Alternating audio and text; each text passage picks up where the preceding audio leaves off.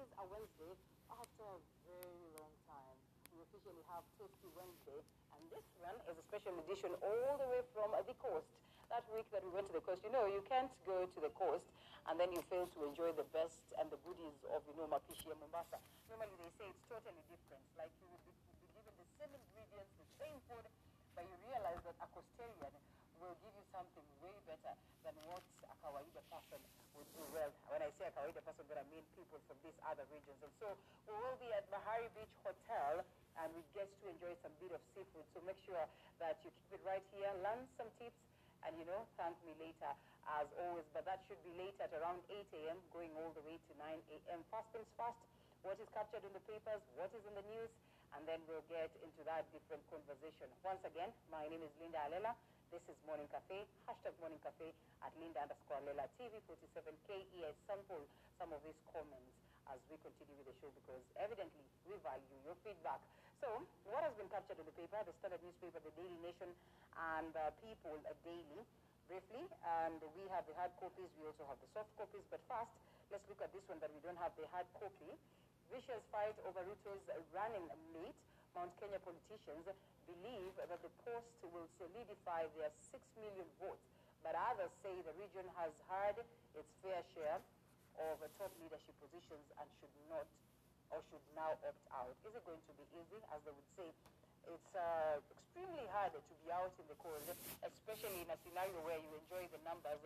And so it's going to be hard to root out Mount Kenya matrix in any formation, in any coalition that will crop up. And therefore, if right at the top there's going to be someone from a different region, it is obvious that the people of Mount Kenya have said that it is either they are getting the second position or they are going for the first position.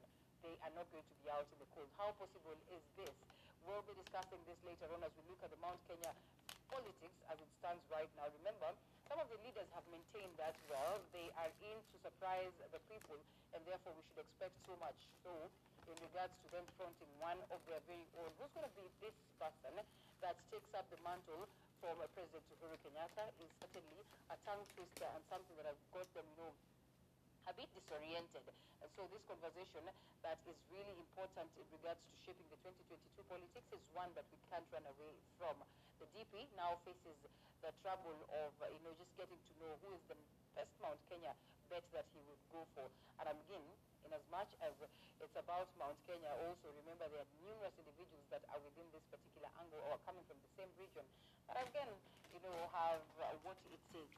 And therefore, in as much as it's going to say that, well, we go the Kikuyu way or the Mount Kenya way, again, who is this one person that we will have picked? Major boost as Uhuru bags about 20 billion for legacy projects. Wow. President Uhuru Kenyatta with, of course, um, COP26 and the United Nations Climate Change Conference, that is, that is the UK, and uh, a couple of other individuals down there. He managed to have conversations and, you know, talks in regards to what needs to be done in terms of making the best of the countries that, of course, UK and Kenya. And you realize that so much good is will be coming our way, courtesy of that. That is a story captured on page 15. We'll be delving deep into understanding what exactly then we get out of this. So nowhere to hide in new CCTV policy threat, states to have direct access to what you do in office, hotel, gym, and other public facilities. But just how then will people receive that? Is this going to infringe, you know, into your rights? Because sometimes you say in as much as well, security is important. Your right is equally as important. So when we talk of a scenario where we'll be having all these cameras everywhere, left, right, and center, then you get to a point where you wonder what happens to the aspect of uh, privacy. So it's going to be interesting. Probably will raise lots of uh, you know questions, but we wait to see what then the state will decide on, as captured on page nine of the People Daily.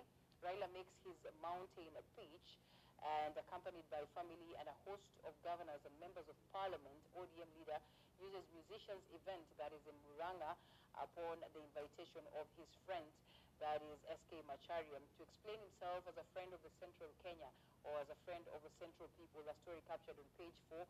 It's going to be interesting to watch how best then the people of the mountain will receive right Honorable Raila Odinga. As many would have said politically, he is very hard to sell in the Mount Kenya region, probably why President Uhuru Kenyatta has not come out clean to say whether he would support him or not. And therefore, this is probably a step towards the right direction. We also what culminated during this particular event. And I mean, nitty-gritty details came out of that, uh, the utterances of different leaders again. We also learned over so much. So, so we can wait to see how then, of course, this will culminate, this will open up his, uh, you know, quest or will make his quest much easier in terms of getting into the country's top seat. Cops arrest suspect of a killing of university girl. This is eight suspect was arrested in Ruai after committing the heinous act that is in Githurai Estate two weeks ago. Pretty much unfortunate. The prime suspect in the July 12th murder of 23-year-old university student Christina Mbani uh, was yesterday arrested in Chokaa area in Ruai, Nairobi County. His name, Innocent Kalio Makoha, who was the deceased boyfriend, lured her to her death in a hotel room. Pretty much an unfortunate uh, case. Let's wait and see what direction it will take. But then again, it is important that justice then be served. 72% uh, of Kenyans feel country is headed to the wrong direction. This is according to a poll that has been conducted. We saw one that was conducted by TIFA, and then let's see this one. Uh. Yes, this is on the TIFA poll. 72% of Kenyans feel the country is headed in the wrong direction, and a couple of things that came out as to why TIFA decided to reach onto that. Majority of Kenyans say the country is headed to the wrong direction in a new survey. Uh, Trends and Insights for Africa, that is TIFA report, released yesterday that showed that only 12% of Kenyans believe that the country is headed in the right direction, which translates to just one in 10 people. And so we'll also be pondering more in regards to the same, but reality is that indeed times are tough and therefore it is important that we are keen to understand how best we can manage to deal with this as a people. The aspect of economy is one that is bringing headache. And this tour that, uh, you know, President Uhuru Kenyatta managed to, you know, secure about 20 billion big for agenda funding from the United Kingdom well, also got funding for projects in climate change and invited investors to the best destination well. We can only wait to see whether indeed so much will come in it in regards to the same and whether by the time he exits the stage come 2022, so much will have been done in terms of realizing the Big Four agenda and whether indeed it will be something that is worth for the next government to take up and push. That is on the front page and slightly into the daily People Daily. And now we have the Standard newspaper, the front page of the Standard newspaper, a little bit different from what uh, the hard copy has, but more again or less the same stories. Let's see. Oh, this is the Daily Nation that I have here and the Standard newspaper. Yes, more or less the same stories actually. Revealed how NASA will share millions and four estranged NASA partners will share about 153 million out of 489 million from the political parties fund after ODM had changed their mind or they have managed to change their hearts, even as Raila yesterday stormed the president's backyard with an eye firmly fixed on 2022. He has not yet declared his interest, well, but we all know that for every individual that would wish to ascend to presidency, it is crucial that you get to woo, you know, quite a chunk from the Mount Kenya region. A story that has been captured on page four and uh, five will be forming the basis of our conversation this morning. And finally, after a toss, uh, you know, toss and turn, quite a tussle, and you find that Right Honorable Raila Odinga's party has officially accepted that, well, they are going to share the little chunk that they get or the chunk that they get with the rest of the other parties at a point where NASA is breaking, or as many would say, NASA is as good as dead. We all saw the Wiper Democratic Party the other day declaring that they're going to be out of the party as soon as possible. We have seen ANC's Savula saying that, well, there's really nothing much that is there left for NASA.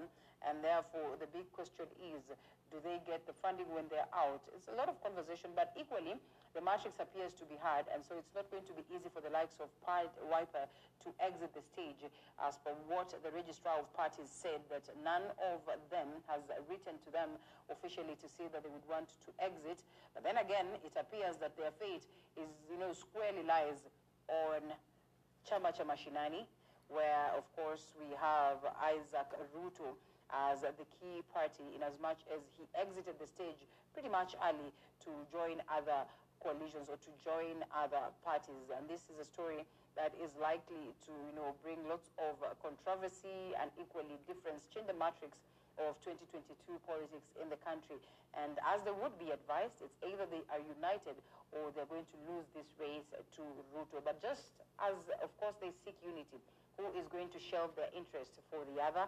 We'll discuss that and we look at the numbers and the monies that these parties are supposed to get based on how they are managing their parties and how, of course, the prominence within this particular party then that we speak of. Time running out on the CBC school reforms, a story captured on page 10. As many would have said, it will be a little bit tough for us to get from this phase of 844 to the phase of competency-based curriculum, and such genuinely has been proven as you can rightfully say, a story captured on page 10 of the Standard newspaper, it has been quite tough to oversee these processes. You know, at this pilot stage to the next stage, it has been quite tough for the Ministry of Education to get it right in terms of CBC, but they remain adamant that the country will adapt that system over time, where a bag of potatoes costs about 500 and of course at the level of the counties it is quite expensive. The household commodities, you know, pretty much expensive, and Kenyans are struggling to, you know, at least afford a meal a day in their very own respective houses. It is appearing to be tight and tight, but there are instances where it would be a little bit affordable, maybe. One would look at a bag of potatoes and say, you know, 500 is pretty much cheap based on what we have seen, you know, in the current uh, system of, uh, you know, the economy. Well, we look into so much in the international scene. So much is happening in America.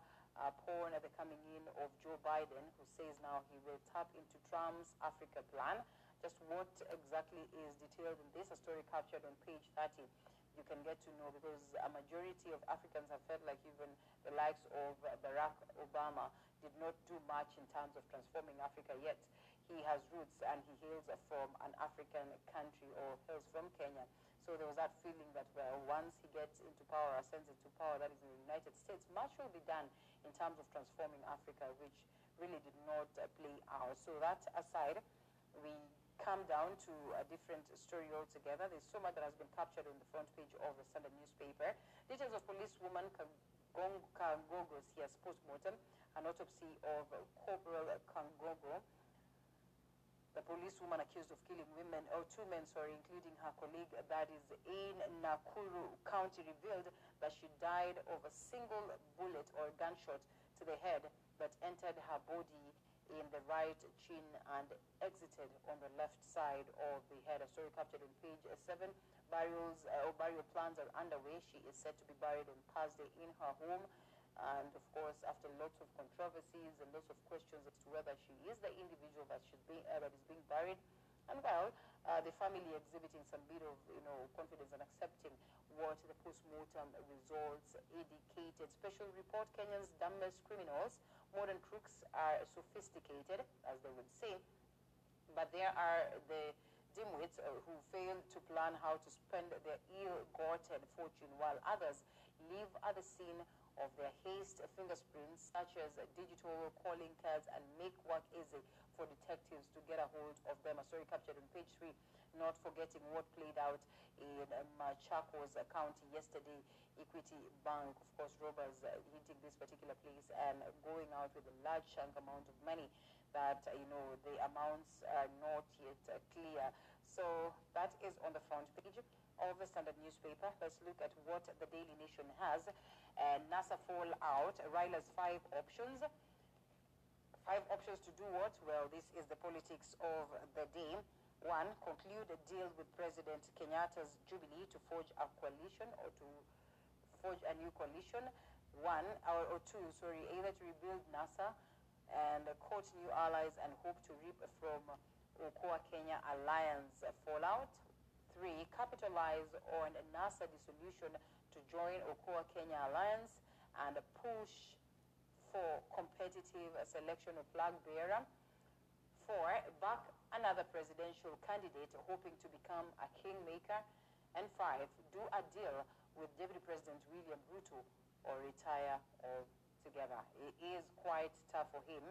While one would say that would be his last bullet, the biggest question for the ODM leader is what political direction to take. We've always said he's a household name in regards to matters politics, but this one appears like it's going to be a tough matrix for him. So ODM leader Raila Odinga is a political genius who has always had a way with coalitions. Well, with the anticipated dissolution of NASA, his competitors are closely watching him as he ponders his next move. A story captured on page four.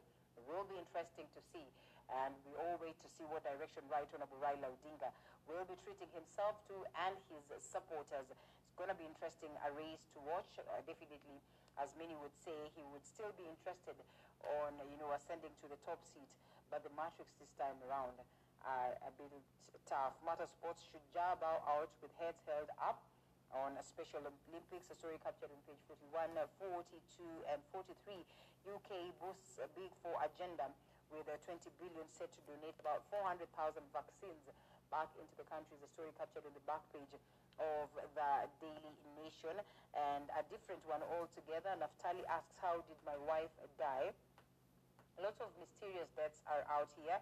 The last time uh, Naftali Mbaki spoke to his wife, Jane Curry, was uh, no, in July the 13th, and she was at Mama Lucy Hospital where he had taken her the previous day. Now, she died under mysterious circumstances, and two hospitals and an ambulance service provide are trading accusations, and no one is willing to tell him how and where she died. A story captured in page three, pretty much unfortunate. And sometimes you say even the safest places or the grounds that you think are safe, including the hospital, in most cases it is not the case. We've touched on this one on Karangogo, and well, it's still a mystery, as many would say. The question is, did police officer Caroline Kangogo kill herself, or was the shot at close range? That's a question that is being asked. Now, the answer to this question could not be established even after post-mortem examination was conducted yesterday. That is so much. In the African scene, well, Tunisia, the Arab Spring success story fall apart. You know what has been happening there. And Tunisia, the cradle of the 2011 Arab Spring revolts and a long seen as its sole democratic success story has been plunged into crisis with the threat of more turmoil ahead. We know that the, uh, the president dissolved parliament and also rooted out the prime minister and uh, so it's been a state of despondence in this uh, state. And with lots of uh, lots of people going into the streets you know protests across the country. Let's wait to see what then would play out so that we are able to see some level of stability in Tunisia. We always keep saying that if one country is in turmoil, I mean, that it will evidently culminate to the rest of the continent and to the global fraternity. Audit reveals that about 4 billion loss at Uwezo Fund. Well, this is going to be interesting and bad to watch. On March 16 last year, Uwezo Fund paid about 1.5 million for the supply of motor vehicle tires. Now the management procured several brands of sizes, that is about R17, R18, 16, and 15 at respective costs of about 47,250, 50,800, 38,500, and 45,000 per piece from the orders placed that is somewhere around in January. And so all this uh, bringing a lot of controversies in terms of these processes of procurement and uh, well, the Auditor General, Nancy Gathungu, began asking questions about this, and it was clear that something was amiss. A story captured on page 9 in regards to matters graft. I'm sure it's something that we'll be following up on to see whether there will be accountability, there will be answers as expected. Those are the key stories captured on the papers. Let's briefly look at what my team has prepared. And we start with this Kangogo story. We get an, uh, you know, uh, comprehensive coverage of the same, a post-mortem examination that was conducted on the body of suspected killer Corp Caroline Kangogo has revealed that the suspect died of a single gunshot wound, that is to the head. According to government pathologist Dr. Johansen Oduor, Kangogo had no other injury apart from the wound. And as David Muthoka reports, the series of events surrounding Kangogo's death still remain a mystery as the probe into her alleged suicide enters the 11th day. Thursday morning at the Moi Teaching and Referral Hospital mortuary in Eldoret. The body of police officer Caroline Kangogo arrived from Iten ahead of the autopsy to establish the cause of the suspected cop killer's death and the manner in which she died.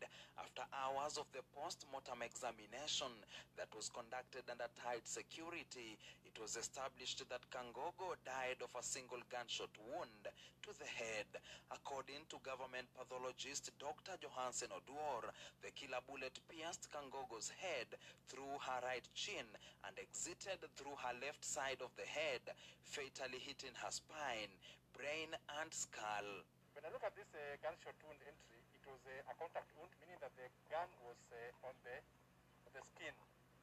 There was, there was uh, what made me thought so. There was a hole which is caused by the bullet.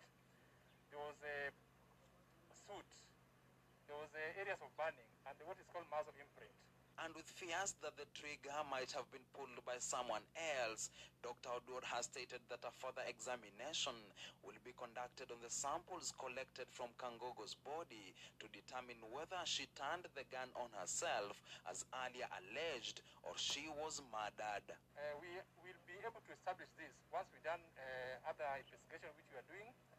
We've taken swabs from the hand to find out whether there's any gunshot residues which will be able to tell us that, that. Kangogo was found in a pool of blood on the morning of 16th July at her parents' home in Nyawa, Elgeyo Marakwet. The 34-year-old police officer had been on the run for 10 days after allegedly killing two police officers, among them police constable John Ogweno in Nakuru and later Peter Ndwiga at a hotel in Juja. The scene looked like uh, the incident occurred at the scene from the what I got from the investigating officers who are there. Because me, I've not gone to the scene, but that's what I got from the investigating officers. So it looked like probably she died at the scene. The body has been taken back to Iten ahead of Kangogo's final journey. David Mudhoka, TV47. Well, away from that, Kitui Governor Charity Ngilu has been hospitalized at the Nairobi hospital after contracting COVID-19. This as the numbers of COVID-19 cases in the country rising at a sharp rate with 976 cases reported as of yesterday and a positivity rate over 14.2%. And as Zainab Mohammed now reports, uh, the COVID-19 containment measures expire amid a surge in infections. Kitui Governor Charity Ngilu has contracted COVID-19 and is currently admitted at the Nairobi hospital. Confirming the reports, Hamachakos counterpart Alfred Mutua says Ngilu's health condition is currently stable. This even as the COVID-19 containment measures expire amid a surge in infections. According to data from the Ministry of Health, in the last one week, the country has recorded a total of 4,651 cases 651 cases, more than the total number of infections in the previous week. The numbers are high in Kiambu County as well, just days after the Kiambaa and Muguga by-elections. As a result, the county government of Kiambu has closed Tigoni Hospital for patients with other ailments. Only COVID-19 cases will be attended to at the facility. We have about 134 positive uh, COVID cases in our COVID center in Tigoni. That's probably 30, 30 patients more than we experienced during the third wave. In the last 10 days, the county of Kiambu has recorded more than 400 cases of COVID-19. Sources indicate that even the number of daily deaths are high at the facility. The county government says it is using at least three tons of oxygen on a daily basis. Not be able to contain the situation unless we go back to the containment measures uh, that we have been going through. And whereas we as the county will continue to be ready uh, to cope with the cases, uh, despite the fact that they are increasing. All eyes are now on the house on the hill as Kenyans await to see whether or not the containment measures will be extended or further tightened amid the fourth wave fears. All learners are also back to school together for the first time since schools were closed after the first case of COVID-19 was reported in the country. Zainab Mohammed, T47. Here we are. Now, Health Cabinet Secretary Mutahi Kagwe says that the country will lose close to 2 billion shillings after the selling of the COVID-19 merchandise lying at the KEMSA warehouse in weeks' time. Appearing before the National Assembly Public Investments Committee, CS Kagwe has further admitted to some of the irregularities at the KEMSA procurement and tenders, which contributed to the offer purchase, overpricing on the items. Elizabeth Mutuko with that report. It was a date for the Health Cabinet Secretary Mutahi Kagwe before the Public Investments Committee of the National Assembly, where he admitted to the reality that the country will lose not less than 2 billion shillings in disposal of COVID-19 merchandise lying at the Kemsa warehouse. MPs anchored by the sentiments which according to them would have been averted if the Ministry of Health acted accordingly. You know, to stop whatever that was happening. So then, is it fair, that six months down the line, the manager was not aware of what was happening? The estimated loss is 1.9 billion. I just want to know your view as a minister in terms of health. What is your feeling? What do you think about this? issue? Yes, when we look through the, the report, I saw for those things which have not been paid, for those products which have been not paid for 2.9 billion shillings, 2.9 billion shillings. Was it prudent enough for you to ne- renegotiate that or to allow the cabinet to sanitize the 2.3 billion shillings which has been sourced of, of high prices? Chair and honorable members, in fact, this is uh, current because today uh, the NDICC, the National Development uh, Committee on uh, uh, uh, the committee meeting held today, the cabinet directed the disposal of PPEs to avoid loss through expires. CS Kagwe further told the committee that the ministry gave the required advice to the KEMSA board and other relevant stakeholders during the peak of the pandemic in what seemed like the former CEO John Manjari and KEMSA board acted on their own. The question is, once that happened, you know, you're expecting you have a team of technocrats and bureaucrats and uh, people who, who are really learned in, in all these matters, you know, and uh, for them to say that, you know what, this is what we will need.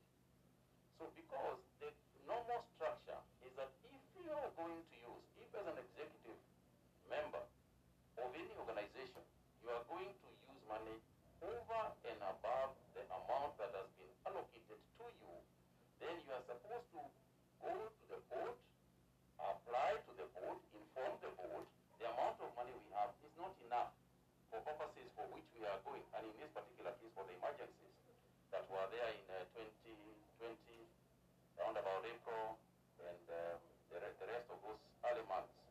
Members of parliament wondering how KEMSA went on tendering spree, which would later see taxpayers' billions go to the drain. However, CS Kagwe has assured the committee that there is no more money will be required from Treasury to pay the pending bills in the COVID-19 controversial tenders. And yet you are legitimizing that expenditure of 1.9 billion shillings, and you are saying everybody else incurred losses. Everybody else incurred losses because of the poor economy, because of the poor trade, but not on escalated prices, which was done under your watch as a CS for health. Three people, in your view, uh, yes. Because our mandate is a fact-finding uh, mission. Uh, yes. The two things, there are other people involved in the whole uh, process of managing campus issues, not only these three. Mary Mwadime is the new chair of that board, and uh, the board is continuing to work and making other changes that are necessary to streamline KEMSA. We are aware that we have problems. We are not denying that we have problems, and we will face them and we will deal with them.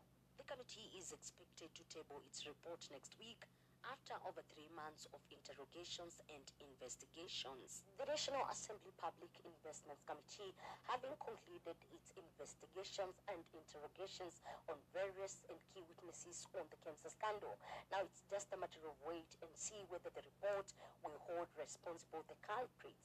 Elizabeth Muchuku, TV 47, Nairobi.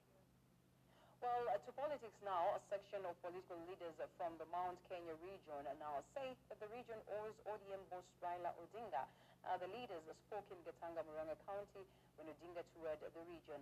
And as Paul Kirobi now reports, Odinga is seemingly strategizing or a new way ahead of 2022 general elections. ODM boss Raila Odinga was in Gatanga, Muranga County. In a meeting with artists and political leaders, leaders from the region made promises to the ODM pay to pay a political debt. Sisi tutaangalia ile upande ambayo tutakuwa inaangalia watu wa mlima Kenya, na sisi tunajua vile ambao tutapewa direction na president, vile amesimama katika upande wa handshake, tunajua yeye anajua kile sisi ambayo hatujui, kwa sababu yeye ndio amefika wapi pale. hauwezi kata mlima Kenya kutumia razor blade. Ati uende hapo unakunyakunya hivi, huyu tunasema kukunyakunya, ati ufikirie unagawanya mlima.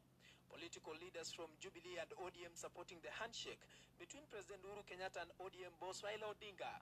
They further called on the region to support Odinga's 2022 presidential bid. Raila is so clean. There is nothing to clean. He is already very clean. He is already very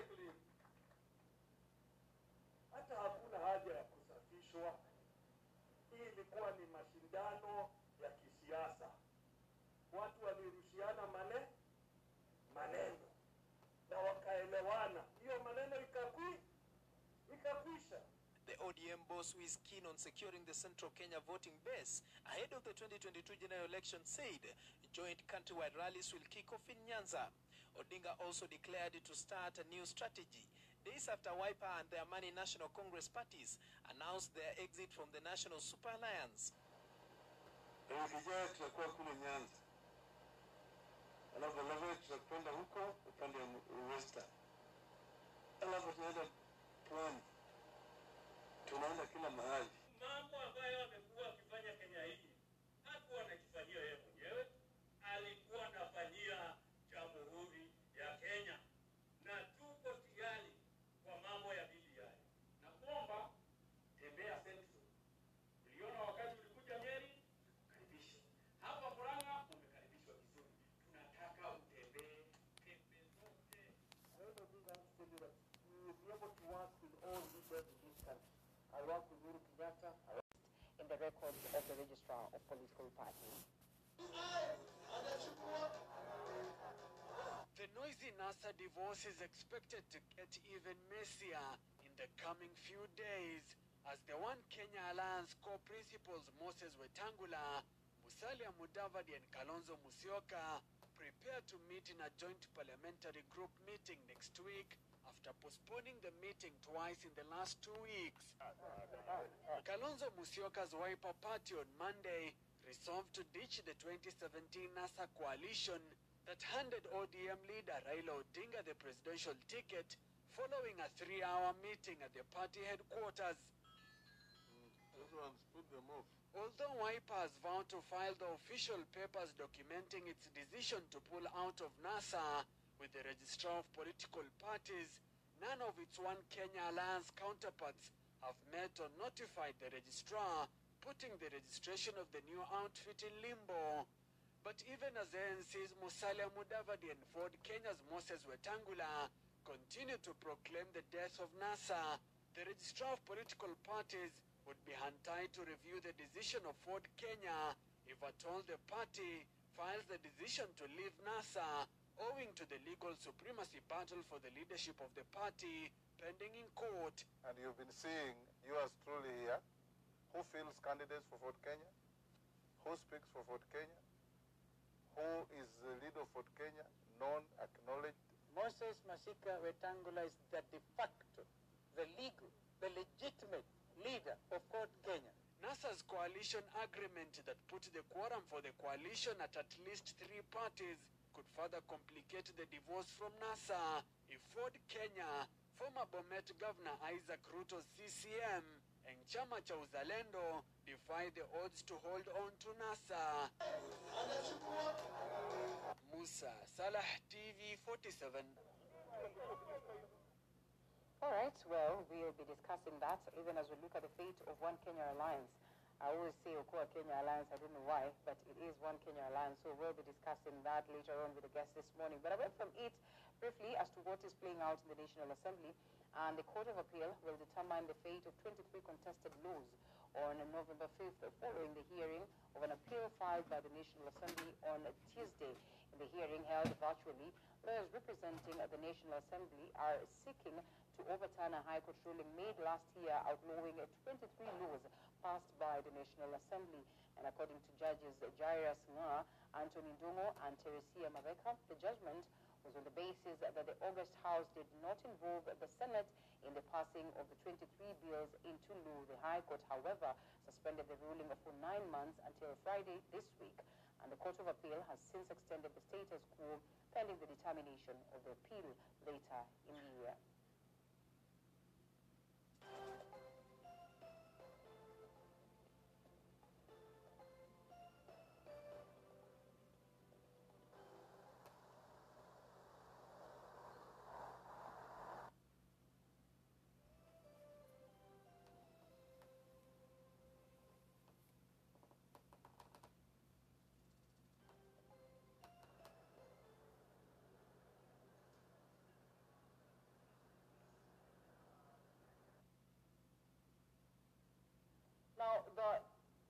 United Kingdom government has pledged to pump 1 million pounds, which is approximately 150 million shillings, towards upgrading Kenya's infrastructure. This was made public by UK's Foreign Secretary Dominic Raab at a meeting that was attended by President Uhuru Kenyatta in London. President Kenyatta arrived in UK ahead of the Global Partnership for Education Summit, which he will co-host with UK's Prime Minister Boris Johnson.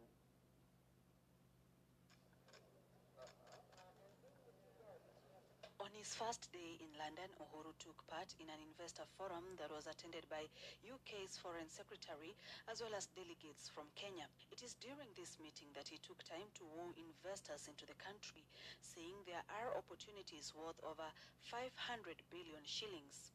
I invite the private sector here in the United Kingdom to partner with us as we deliver on this vision for the people of Kenya. And I wish to announce 10 investment opportunities that immediately available in Kenya under the PPP framework, valued at a total of 5 billion US dollars, and these are the Nairobi Smart Streetlights Project, the Nairobi Bus Rapid Transport System, the Intelligent Traffic Management System, the Galana Kulalu Food Security Project, the Lamu Fishing Port Project, the Moi Teaching and Referral Hospital Training Complex Project, the Mombasa Industrial Park, the Meru Cancer Center Project, the Kenyatta National Hospital Project, and the Lamu Port Project. Kenya remains one of the most attractive investment destinations on the African continent, and indeed is one of the fastest growing economies on the continent. Our economy in Kenya is projected to rebound strongly from the COVID-19 pandemic. We are keen to partner with and learn from the City of London as a global financial center.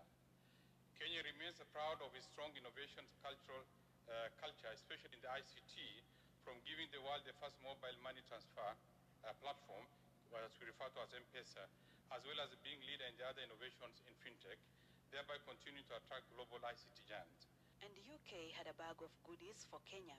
The UK will provide a million pounds of UK funding for the technical support to structure a pipeline of projects for private investment in Kenyan infrastructure for things that really matter to ordinary Kenyans like railways, roads and housing. As a result of the 35 million pounds of UK funding that the government is putting forward, we've also been able to raise an extra 23 million pounds of private sector investment. And that will finance the construction of a further 10,000 green, affordable homes in Kenya support again, Mr. President, of your agenda.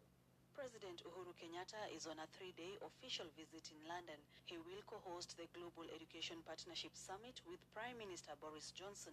The summit aims to raise 5 billion US dollars that will help see children from vulnerable communities access education in the next five years. Uhuru and Boris are also expected to have talks on mutual prosperity, security and stability, sustainable development, and climate change. The president will also meet senior members of the UK royal family as part of his visit. Sharon Baranga, TV 47. Well, and now that we also have this story captured on the papers, I guess it will only be fair to start with the same as we engage our guest this morning, Honorable Kassim Sawa Tandaza, joining us virtually, Matuga Member of Parliament and also the Deputy Party Leader of ANC. And we also have in studio Honorable Jimmy Gakuya, who's the Member of Parliament in Embakasi North. Good to have you, sir. You. Asante Sana. We're expecting to get a hold of Betty Adera, but unfortunately she gets uh, something emergency, uh, you know, she gets an emergency, sorry, so she won't be able to be with us. Sends her apologies. Maheshimiwa, here we are, and uh, interestingly, this story has been captured across. We have the People Daily on a screen. Major boosters Uhuru bags uh, 20 billion for legacy projects, and a couple of other things that uh, you know he's managed to you know get for us. In most cases, we always speak of what you know our leaders negotiate on behalf of the people. We would want a 50-50 scenario because you realize the question has been that in as much as we always get aid, boost, whatever it is that you may call it, in most cases you find that the person who's given is expecting something in return. So it's like we always auction our countries. You know, African leaders tend to do that. Do you suppose then that we should celebrate all the goodies that come from the United Kingdom? Oh, thank you, uh, Rida. Allow to the viewers wherever they are watching us from. Coming to the matter uh, on the uh, daily papers headlines, yes, let me say that uh, I welcome any sort of uh, goodies that comes to the doors of this country. And uh, this particular one is not clear because we have two different sets of uh, uh, uh, money. Yeah. And one is that you may get uh, resources in what we call grant. Once you are, uh, once you gain a, a, a grant, that is uh, the part that, that, that, that, that is one thing that I can say very very clear that in fact is a is a is a is a, is a, is a great know, or is a great achievement because grants are not paid back, and grant is uh, like free money. But once you go and get what you call uh, loans, uh, loans have conditionalities, and those conditionalities have to be fulfilled. And uh, as you take loans, it is important, or it's it's good for you uh, to think twice whether you are ready and what you are, you are what are your desire to utilize with that particular money. And the uh, worst part of it is that you borrow, and you borrow because of a certain uh, uh, project or development. But when the money comes to your heart, then you find that the money is diverted to other use. And especially in Kenya, we have a habit where we borrow, and we borrow for what we call development, uh, uh, uh, uh, development projects, but only to divert that money to the current expenditure, which is to me is not uh, a, pr- prudent way of utilizing such kind of money. Therefore, as the president is negotiating for us, he has the key, and uh, as we speak today, he's the head of the state for this particular country, and uh, me, I expect that in fact he has the duty to negotiate for us. Because we give we, we gave him that particular torch to be the right of this country. But only, it's only that actually sometimes uh, I feel uh, I feel uh, shortchanged when his team sometimes lets this country down, and I'm sure that even the head of state sometimes he feels also let down by his team when actually things are not going the right way. But for now, I wish all the best, and uh, we welcome whatever the head of state can come back with. All right. Well, Honorable Kassim Tandaza, good to have you. I hope you are well. I hope the course is doing fine. Now, before we even get into you know the negotiations that go into you know what it is that these heads of states think of, you know what of course their respective countries would benefit for, uh, from. That is when they have bilateral talks. What's important is also we get to understand well when they dish out money, where does it go? And President Uhuru Kenyatta still maintains that he is determined to see the Big Four agenda sail through. While we acknowledge that maybe he is constrained with the aspect of time, I mean, he still can push something and maybe the next head of state would pick it up from there. In most cases, it's not always the case. some of them would come and will come with their own arrangements. Like now, there's a story here captured on page 30 where Biden taps into Trump's Africa's plan. It's not always that the next president will tap into the plans of the previous president. Do you suppose that President Uhuru Kenyatta has got anything left in terms of realizing the Big Four agenda?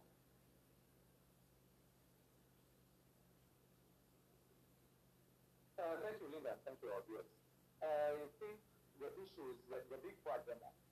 These are agendas for the country. They are not real agendas for a personal individual. Remember, in development, we are what is called 12 pillars of development for any country. And uh, the four, which uh, the current government has prioritized, are amongst the 12 main pillars of any country that uh, to develop in this current status. So when it comes to manufacturing, when it comes to health, when it comes to uh, housing, these are things that will always be needed. Food security, these are things that will always be needed and they are priority. So whoever comes in, really, he will not really rubbish those agendas because they are for the country and they are basic in the to grow.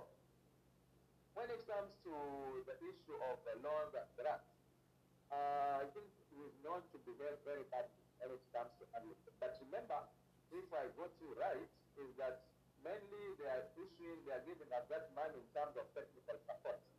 And I think this is where the devil lies now. When it comes to technical support, remember these monies will not go directly to the project. They'll go down probably to disability studies and such like things. And when it comes to monies from uh, foreign bodies, they normally also bring their own expertise. They bring their own, uh, what they call uh, uh, the, the technical people now to do that work. And we might not end up getting the money directly as we think. It could be on paper, they bring those experts, conduct studies, conduct feasibility studies, they get paid in pounds, they are not paid in Kenya shillings. So basically the money remains there. And this is unfortunate thing because I can tell you for sure Kenya, I don't think we lack any technical support, especially when it comes to infrastructure. Have the best qualified engineers, uh, renowned engineers, this part of uh, uh, the continent. We are doing some serious work as engineers in South Africa, Libya, Botswana, and any other part of this world. So it's a question of, I think it's more of uh, uh, public relations to see that we have gone there and we have gotten something out of it. But I wish they would say, for instance, we are taking up the dualling of the Mombasa Nairobi highway. They are giving a grant to do that project. Mm-hmm. Then that is something that we really see the benefit. But when it comes to technical support, previously there isn't much that comes in place. So the other issue that I think we need also to be cognizant of the fact is the wastage that we end up. I don't we really be so much constrained to look for grants and loans at this juncture, uh, especially for technical support, if we are managing our resources well. This country, despite all the problems that it is because uh, politicking, pandemic, and all that, it is still strong. And that is why people can afford to still right, right, left, morning, evening, day, night, and the country still moves. So, to me, I think the agenda of the incoming president, because I think the current president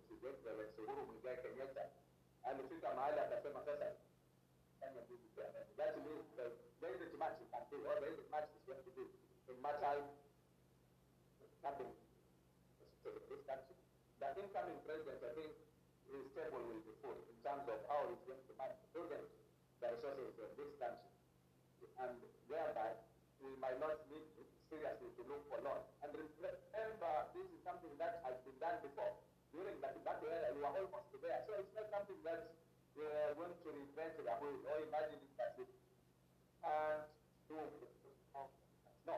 Mm-hmm. The incoming president to really focus on the line, the economy of this country and that corruption, so to speak. All right. Okay, well, thank you so much for that. We eagerly wait to see. Well, after all, whatever it is that sometimes you're given is what it is that you take. And, uh, you know, what is bad is that this, in most cases, will come with some, you know, um, restrictions, if not restrictions, then conditions. And evidently, in most cases, we find that, that the African countries are on the losing end, like Honorable Gakuya would say. Let's wait and see what the president brings home. New CCTV guidelines to strip Kenyans of privacy. The policy empowers government to access your office, hotels, public areas, and cameras. This is a story captured on the front page of the People Daily, expounded on page 9.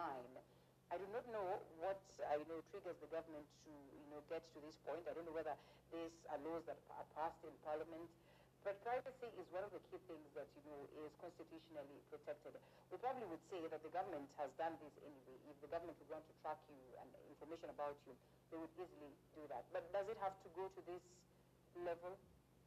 Uh, anyway, Linda, let me say, everybody is entitled to his privacy uh, because not everything should be done into open. No. And uh, what will this uh, result into is that uh, once you realize that where you are heading you are not secure, then uh, people will meet in more, more to, do, to do most of the business in most of the areas that are being filmed that these particular uh, gadgets are placed. Because surely you cannot allow yourself to be uh, naked, to, to be stripped naked. Right. What you do is that you will be considering where to uh, where to appear or where not. And uh, I, believe that uh, it, it has to be there has to be a cut a cut line. Right. Otherwise, we, when you say that you, uh, you put a, uh, uh, CCTV at every point, even as, especially in what we call Italy's or uh, those uh, areas where uh, people have what we call uh, uh, restaurants. Uh, then it tells you that in fact you will be having uh, uh, uh, what you are doing is killing business, first and foremost. Because people get fear. And uh, when people feel that actually they, are, they, they, they cannot at, attain that privacy, then they will skip totally.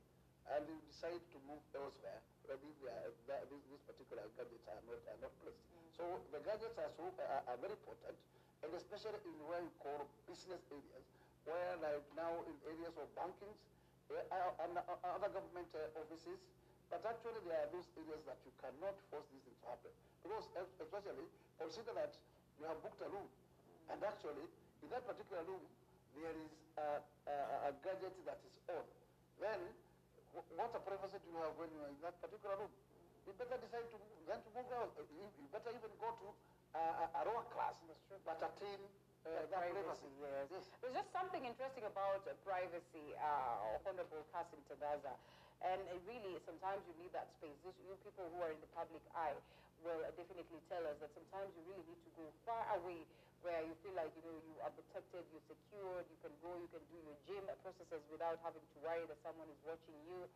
And, you know, it's, it- it's not someone watching you back so that they can protect you. It's a whole different thing. I would love for you to tell us what goes into the formation of such policies and, you know, couple up this with uh, the 23 laws that are likely to be scrapped off, you know, based on the ruling of the court that, you know, Parliament proceeded to get these things into law or these bills into law without involving Senate. As well, that is the National Assembly without involving the Senate. Well, uh, if we start with uh, issue of laws and then come to the issue of uh, CCTVs and the privacy, because I think uh, that is laws, is that it's member, so many things, including the Indian Act and many other acts. Um, this is a debate that uh, going on, and uh, I think there was, if you look at the Constitution, as uh, they were framing the Senate, because the National Assembly was already there. There's something which never came out clearly when it comes to concurrence, of when it comes to passing laws. And uh, from the National Assembly viewpoint is that we will only need concurrence when those laws touch our counties. But when we are debating issues to deal with national matters, then we might not need concurrence. And when you look at the constitution, it's not very clear actually whether all the laws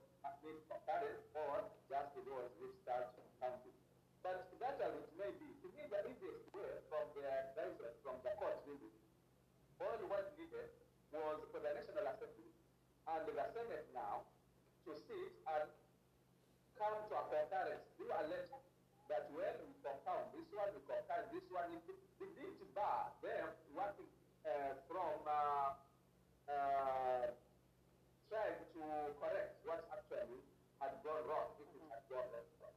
But unfortunately, we have this paper battle now there, and I think Kenyans need to be aware supremacy battle between the National Assembly and the Senate on which house is uh, higher, which Right. is the supreme house, yeah, which house is uh, uh, bigger than the other one, which to me is totally unnecessary.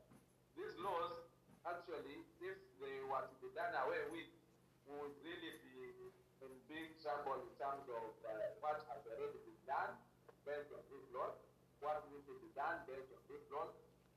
So to me, the easiest and uh, the most effective way was for the two speakers of the National Assembly and the Senate to sit, agree, and do a letter. And the court actually has given them that mandate. Why they still insist on having the court to decide on this matter? To me, it's quite unnecessary. Of course, both houses have taken advocates. They are paying advocate legal fees to push this matter to the court. To me, it's quite unnecessary. But hopefully, at the end of the day, we hope that we are going to get a favorable response. Because they are not saying the laws are bad. It is the process which was followed. And when it comes between technicalities and the substance, I've always been on the right side and said we need the substance more than the technicalities. Mm-hmm. On the issue of the CCTV, look at and surveillance and privacy. Well, I, I have no problem with the government getting necessary information in this era of security, this era of threat, Al Shabaab, and all that. But my main worry would be what happened, what has been happening to the already installed CCTVs Okay. in the major cities, in Nairobi and in Mombasa. Remember, uh, when Muchai was killed, the former MP, in, at the middle of the city center, those CCTVs were there, and to now, nobody has been apprehended based on the images of the CCTV. Remember when Jacob Juma also lost his life. Remember when uh, Ike Msando, the late Msando, the IEBC, Yeah. ICT manager, lost his life. Those CCTVs were already installed. They were only to how the movement was, but at the point of the pillars and whatever, it has never been shown. Hmm. Remember, there was a time His Excellency, the President, I think, went to the command center, and they were trying to pickpocket even somebody in the combat. That even if somebody tried to pickpocket to pickpocket someone, or snatch a phone in the combat or in the money, they can get that image properly and locate that person. And up to now, nobody has been apprehended. So, to me, I'm hoping that at the end of the day, it's not just to come to another scam. Yeah. Because to me, the CCTV which was stored in Nairobi and Mombasa, they say that scam in Mombasa, at Likoni Ferry, people are pickpocketed every day. We never had a situation where somebody has been uh, because of those CCTV. So, I think we are reaching a point where most projects are normally designed to somehow siphon money from the public property, mm. but not for the real good or not for really that we are going to do for, for some returns that we really spend. So either we have a situation where we are going to succeed, but overall, I don't think we passed laws also in parliament which will allow the government, as we speak, to CCTVs in private places, in houses, in hotels, in offices, because these are private places. I don't think, and I don't think if those laws, if the government wanted to take those laws national assembly, I will be one of them and it will most members they will not really allow such a situation because one, it's money that will be spent with no result. Two, it's totally unnecessary. Can we see uh, the benefit of already the installed equipment Right. within the town so that now we can say that move to the next level? And as they would say, Kagongo, may her soul rest in eternal peace, you know, somehow exposed, uh, you know, just the, the weaknesses that we have within our very own justice system and also what it is that we have within the security systems in the country. Well, like you rightfully put it, if they come in handy to work, then why not? Uh, will come a long way in terms of addressing some of the, you know, uh, cases that we have in the country that still linger just because we've not been able to gather sufficient evidence. And, uh, well, generally on the laws, I don't know whether you want to say something on the formation of laws. You proceed to pass, but then the courts declare these laws as null and void because there was no involvement of the Senate. I mean, why does it have to go to that level if you all knew, the National Assembly knew very well they work to have, they will have to work in tandem together with the Senate so that, you know, there could be passage of laws. Why then overlook uh, to get to this point?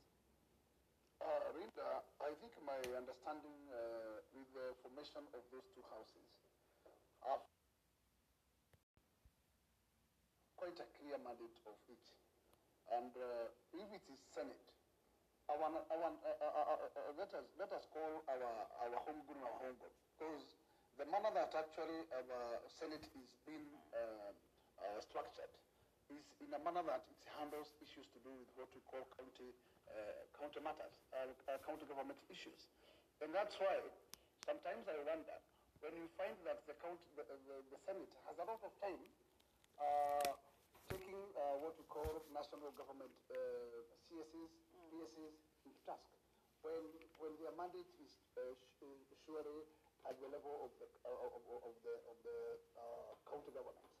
At these particular times, I, I, I, get lost and I find our constitution as, as mixed up, where there is no exactly uh, borderline on where matters to do with the Senate uh, uh, uh, perimeters are and matters to do with the national perimeters are. Because my understanding is that the National Assembly, it deals with what we call the level of the national government. And that is why, if it's a matter to do with the national budget, the powers by the Constitution is, is give, totally given to the National Assembly. And the, count, the Senate comes only when we, uh, the element of the monies heading down to the counties is on the, uh, on, on, on, on, on, the plate.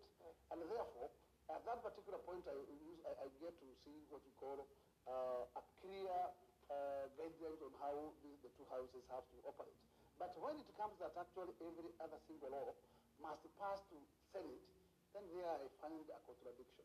Mm. Because have, the, the, the, National Assembly can only seek a guidance or refer a law to the Senate, laws that are, are, are touching areas to do with the, the, the, the Senate area, okay. which is the county, the, county issues.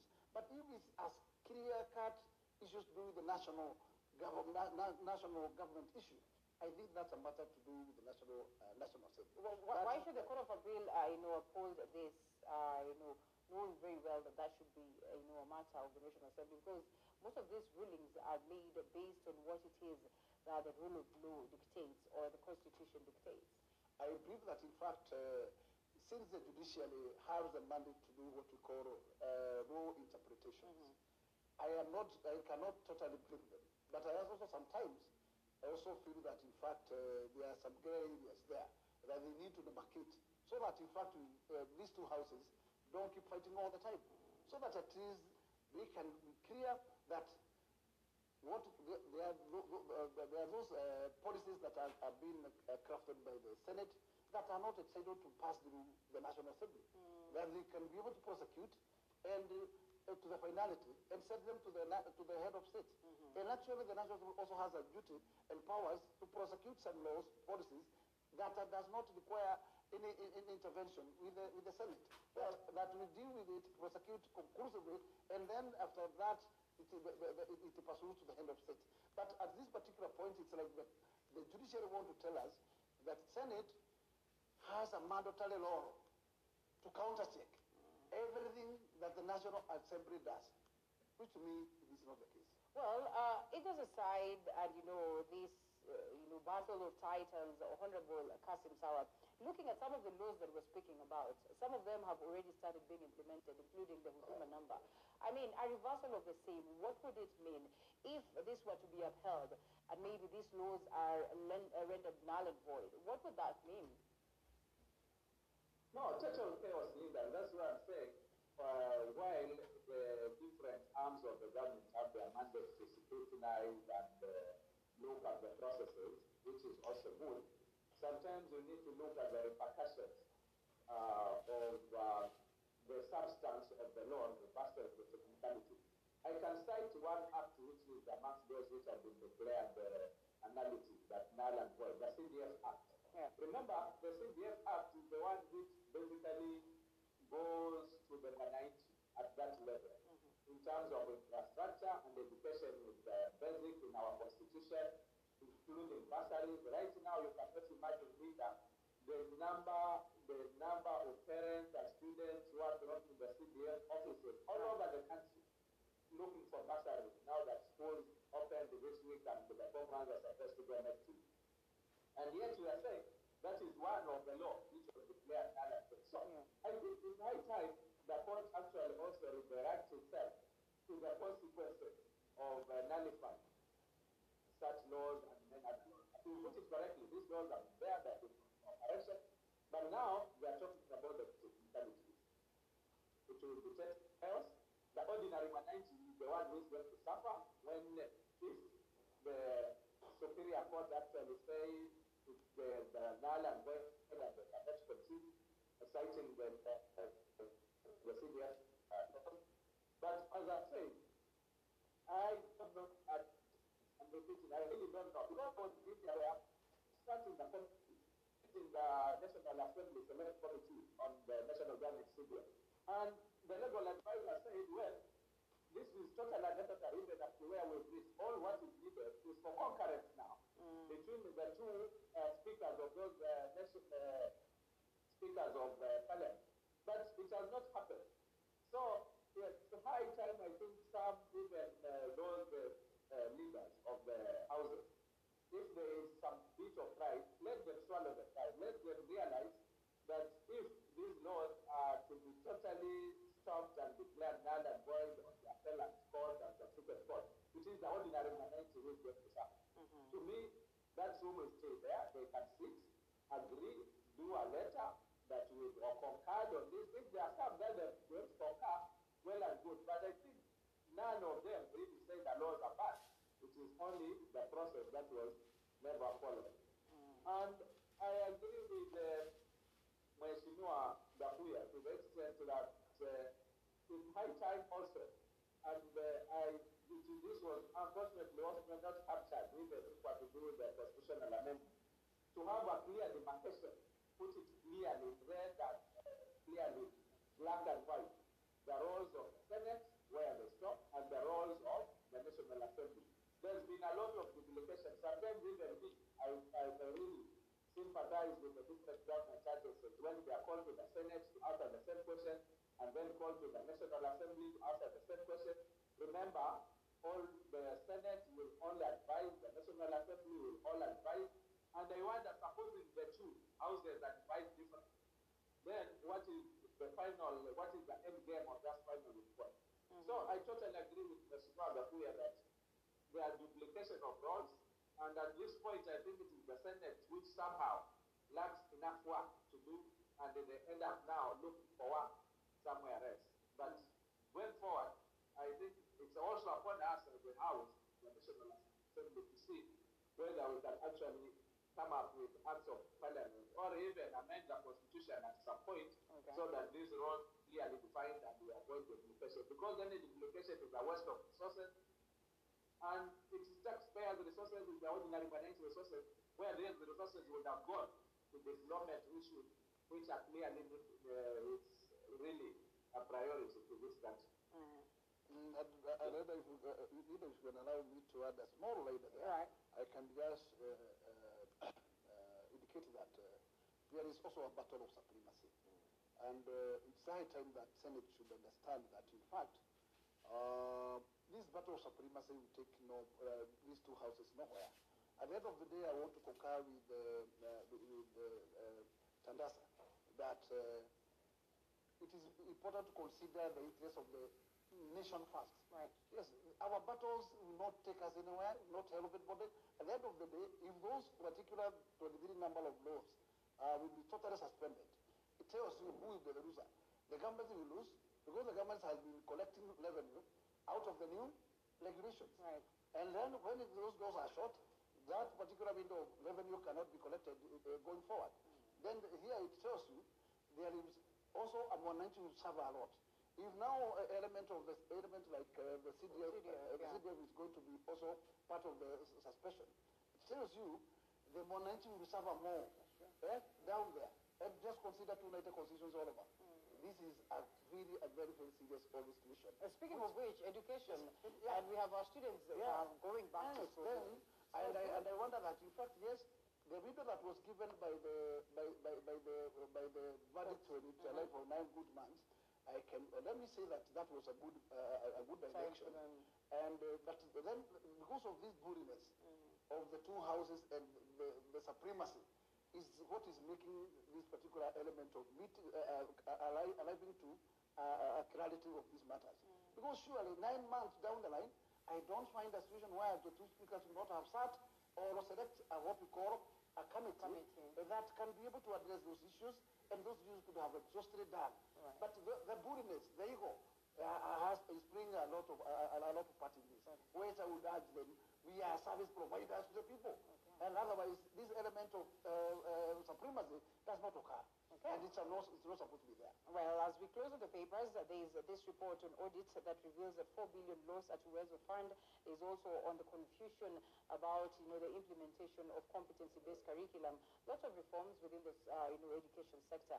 Uh, well, I just don't know how then we get this right, especially at a time when parents are really struggling to have their students in school. I can tell you for sure, this time is a very nasty, very nasty time, considering that in fact the schools have been only given two weeks closer, and uh, then the parents have to prepare themselves to take their, their, their, their, learners back to school. I am really, really, really in uh, what we call uh, sympathy to the, uh, to the pockets of the parents, considering the, the, the manner in which the whole nation is and the, the position economically that we have been put by this pandemic. I am totally uh, in what we sympathy sympathetic to our SMEs because they are also parents, where I am sure that actually their business have been totally uh, uh, uh, touched by this particular pandemic and therefore they have suffered greatly. And uh, therefore, the national government and the county government, because actually they have money, they must make sure that they assist the parents take their children back back to school. And here the government must come with a, what we call a clear, circ- uh, a clear circular. And this is Ma- Magoha. I urge you, I persuade you, do not punish our runners any longer. We are not equal in our pockets. Let me tell you, there are those, uh, maybe, maybe Magoha was, uh, uh, came up from a very rich family, but consider that there are those, uh, those peasant families who cannot afford even a, a, a, a bread a, a day. And those, those the, the, the, because actually they brought what you call families here. What do you do with their families? These families have to be nurtured to grow, and probably they, are, they, they will be the helpers of their parents tomorrow. And therefore, if we kill their dreams today, where else do they expect this, the dreams of these particular young ones will be? And therefore, I, it's my big concern that the national government must look for a kit or a loop on how to handle this matter. At least the parents should part with what they are supposed to part with, but gradually they should not be forced to do it at one flash. That if, without this, this, this, this much, the, the, the, student cannot be in the classroom. I am telling you the teachers, uh, the classrooms are, are, are ours because that is, uh, that, those, those are our parent funding and the national government. And the national government, the government is not there for anything else. It is to serve that common humanity. You know, I had the privilege of working with Honorable Kassim Sawa and as a one, you know, just understanding a typical day for him. And one of the key things that I realized is actually the hugest of problems for him in his constituency is the aspect of education. Not because he's not doing much as a member of parliament, and we know that the aspect of education sits in you know, his docket. But I realized there's so many that come to him, you know, with the troubles that you're mentioning right now. I'd love for him to paint a picture of what it is like at this point when, you know, students are going back to school. Ten days break, you know, before you know it, you're up, you have to buy books, you have to take this person to the next grade, you have to make sure that if you have a, four, a class 8 student, then they're proceeding to secondary school. It must be hectic down there. Uh, and imagine before you go to the to, to, to, to, to Kassim right. probably a one single parent has three kids. Assume one is moving to Form 1 Another one is exiting to university. Another, Another one grade four with a competency-based curriculum. And my good friend, it's not, it, nobody else is a bring is a is a is a bring winner. It's the same parent who who who prepare for the bread at the end of the day and make sure that everything is going on. And uh, let me tell you, the government at this point must feel mercy to such kind of parents and those runners because once you put them out there, the danger they they, they, they got. And then we have witnessed after the nine month break that we had for this pandemic. We realized over 100,000 number of students never came back to school. Where is the family? Where are these students? They are all over. Some have married, others have gained themselves gangs. I can tell you. Then we are perishing the future of the nation. And therefore, we, what is our duty? Our duty is to nurture, not let these young young one to get lost at the age of that tender age when the government required to nurture them up. How do we create a balance in this time of crisis, Mheshimiwa, as you paint a picture of what it is like there?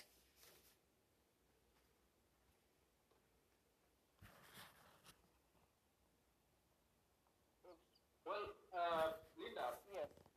Ke- Kenyans, Kenyans are suffering. Kenyans are suffering down here. Uh, I don't think it is only Matuga alone. I've been talking to other colleagues. Parents have no money.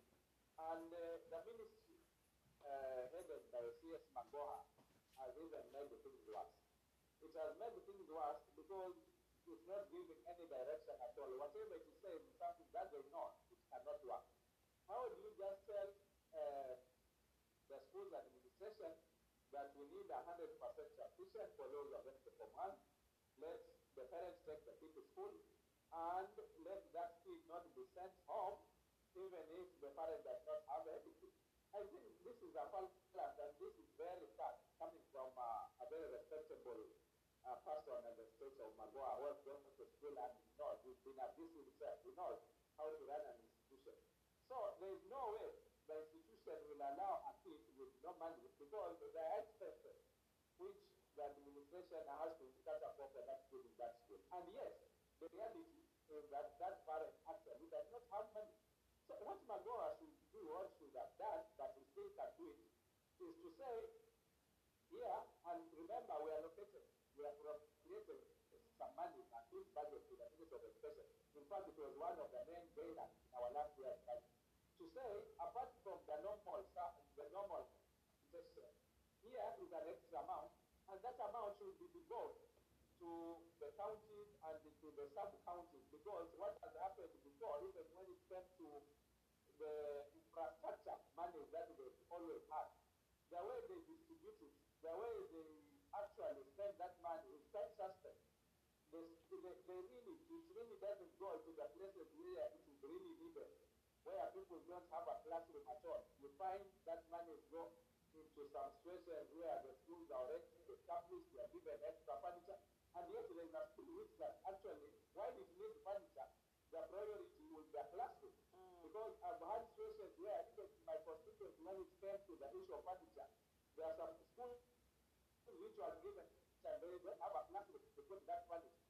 So, to me, what Magoha can do now is now to reallocate the budget that we gave, knowing very well that parents cannot afford, and devolve those funds so that they can be utilized to the really needy parents. Because even idea of giving capitation to every student, whoever is going to one, to me is not a good idea. There are some parents who can afford, and they, they have no problem paying for their own kids. The extra 22,000 for my kids would have well gone to a needy parent who cannot afford to take a kid to a day secondary school, which hardly costs more than 10,000 if he is to pay for lunch. But because they would want to do everything from Nairobi, everything from headquarters, they come with the policies which they tend to be using. But they, they actually disadvantage so many parents, so many kids.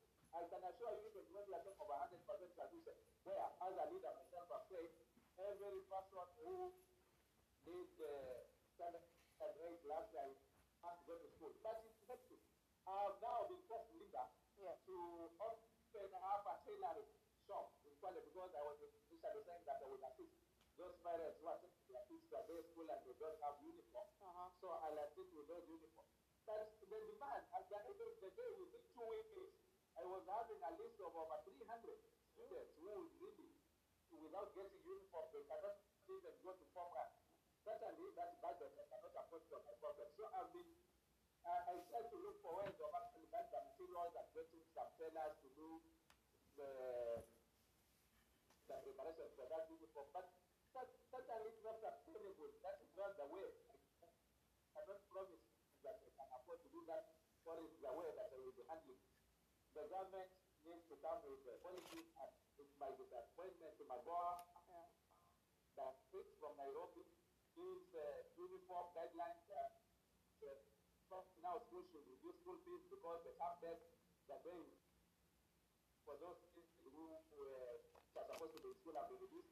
And nobody, no school has reduced the fee based on what Magoha said the other day. If anything, they have increased, look at any admission form.